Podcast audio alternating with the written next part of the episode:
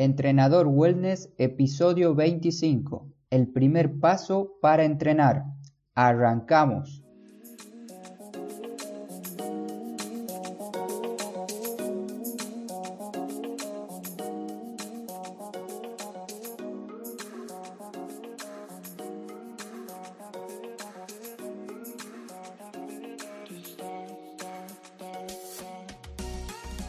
Muy buenos días a todos. Hoy es miércoles 27 de febrero del 2019. Para las personas nuevas que se están sumando y para los que ya vienen desde el principio, les quiero dar la bienvenida a Entrenador Wellness, un podcast donde aprenderás realmente sobre entrenamiento, alimentación y lo fácil que es generar hábitos saludables para obtener la vida que te mereces. El episodio de hoy se basa en reflexionar sobre un tema que es cómo dar el primer paso para entrenar o qué acción tomar para empezar un programa de entrenamiento. Muchas veces las personas están en duda de cómo iniciar el entrenamiento y siempre en reuniones familiares, salidas con amigos o contacto con un nuevo posible alumno, me preguntan muchas veces cómo puedo hacer para empezar a entrenar si una persona no tiene tiempo para entrenar una hora, ¿puedo entrenar 15 minutos? ¿Cómo puedo bajar de peso? ¿O qué hago para iniciar un programa de entrenamiento o cambiar mi alimentación? A veces nos complicamos mucho la vida pensando distintas formas de cómo hacerlo, distintas maneras alternativas de cómo afrontar un problema. Pero yo creo que lo más difícil y lo que se tiene que hacer en estos casos y en muchos ámbitos de la vida es iniciar de una vez como sea. Tengo la oportunidad de conocer personas de todo el mundo gracias a mis entrenamientos tanto presenciales como online. Y además de vivir en el extranjero, puedo comparar cómo piensa una persona de aquí con una de España o de Argentina. Pero yo creo que aquí, en el tema de cómo empezar a entrenar, las personas todas piensan lo mismo. Ninguna sabe para dónde ir ni cómo empezar a cambiar su salud. Les quiero decir que los entiendo completamente. Yo cuando viví en Argentina pensaba que estaba en el camino correcto, según los libros de alimentación que leía, según los videos, cursos que hacía de entrenamiento y demás. Pero al viajar a España se me abrieron muchos caminos y mi mente cambió muchísimo. Mi método de entrenar a las personas seguía siendo similar al de hace unos años, pero le iba agregando distintas técnicas que aprendí a lo largo de mi viaje. Ya me estoy enrollando un poco, pero era para que entiendas a lo que quiero llegar. El objetivo del episodio de hoy es que veas dónde estás parado actualmente, qué es lo que estás haciendo por tu salud y qué es lo que no estás haciendo por ella. Como te dije, a veces pensamos que estamos en el buen camino, pero no lo estamos haciendo al 100% como debería ser. Lo primero que se debe tener en cuenta antes de empezar a entrenar, antes de empezar a querer cambiar la salud, es querer. Querer cambiar la vida de uno mismo, porque no vale la pena contratar el mejor entrenador del mundo que te planifique una excelente rutina o el mejor nutricionista que encuentres de tu barrio para que te indique lo que tienes que comer si en tu mente aún no quieres cambiar. Esto es un camino largo, difícil, tiene idas y vueltas, pero no importa eso.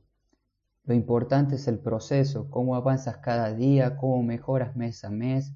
Lo importante aquí es el progreso. Ahora, después de este largo sermón o charla, porque la verdad que me gusta poder hablar así, porque siento que me estás escuchando fijamente ahí del otro lado y me puedes responder o comentar las dudas que se te surjan en el formulario de contacto de mi web o aquí mismo en el podcast. Me gusta que cada oyente, cada persona que escuche mi episodio, mi podcast en general, en cada uno de ellos se lleve algo, una herramienta o algo para aplicar en su día a día.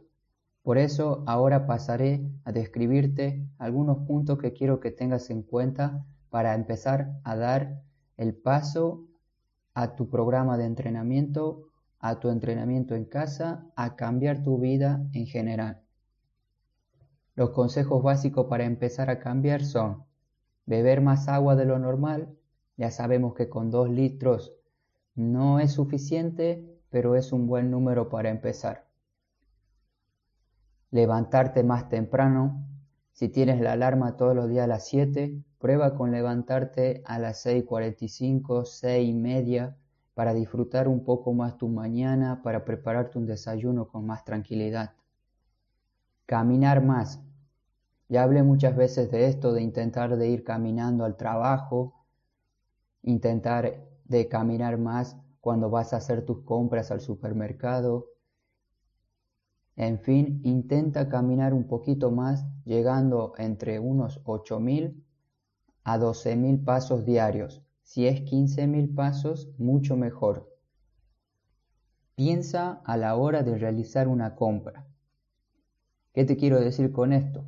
Básicamente que analices cada vez que estás por realizar una compra o un microgasto, por ejemplo cuando vas a una tienda y quieres comprar fruta o verdura, pero se te pone en el medio caramelos, chicles, golosinas en general cerca, tu mente dice, ah, esto vale menos de un euro, unos céntimos, lo voy a comprar por si acaso, o lo voy a comprar para comerlo después. Como dije al principio, piensa antes de comprarlo.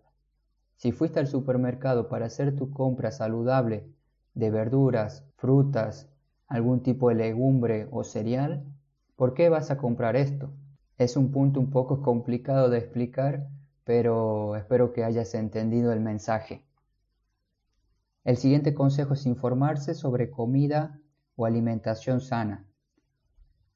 Gracias a Internet tenemos acceso a millones de blogs que hablen de alimentación sana, de veganismo, de la alimentación paleo, la dieta cetogénica. Tenemos millones de temas de alimentación a un clic de distancia.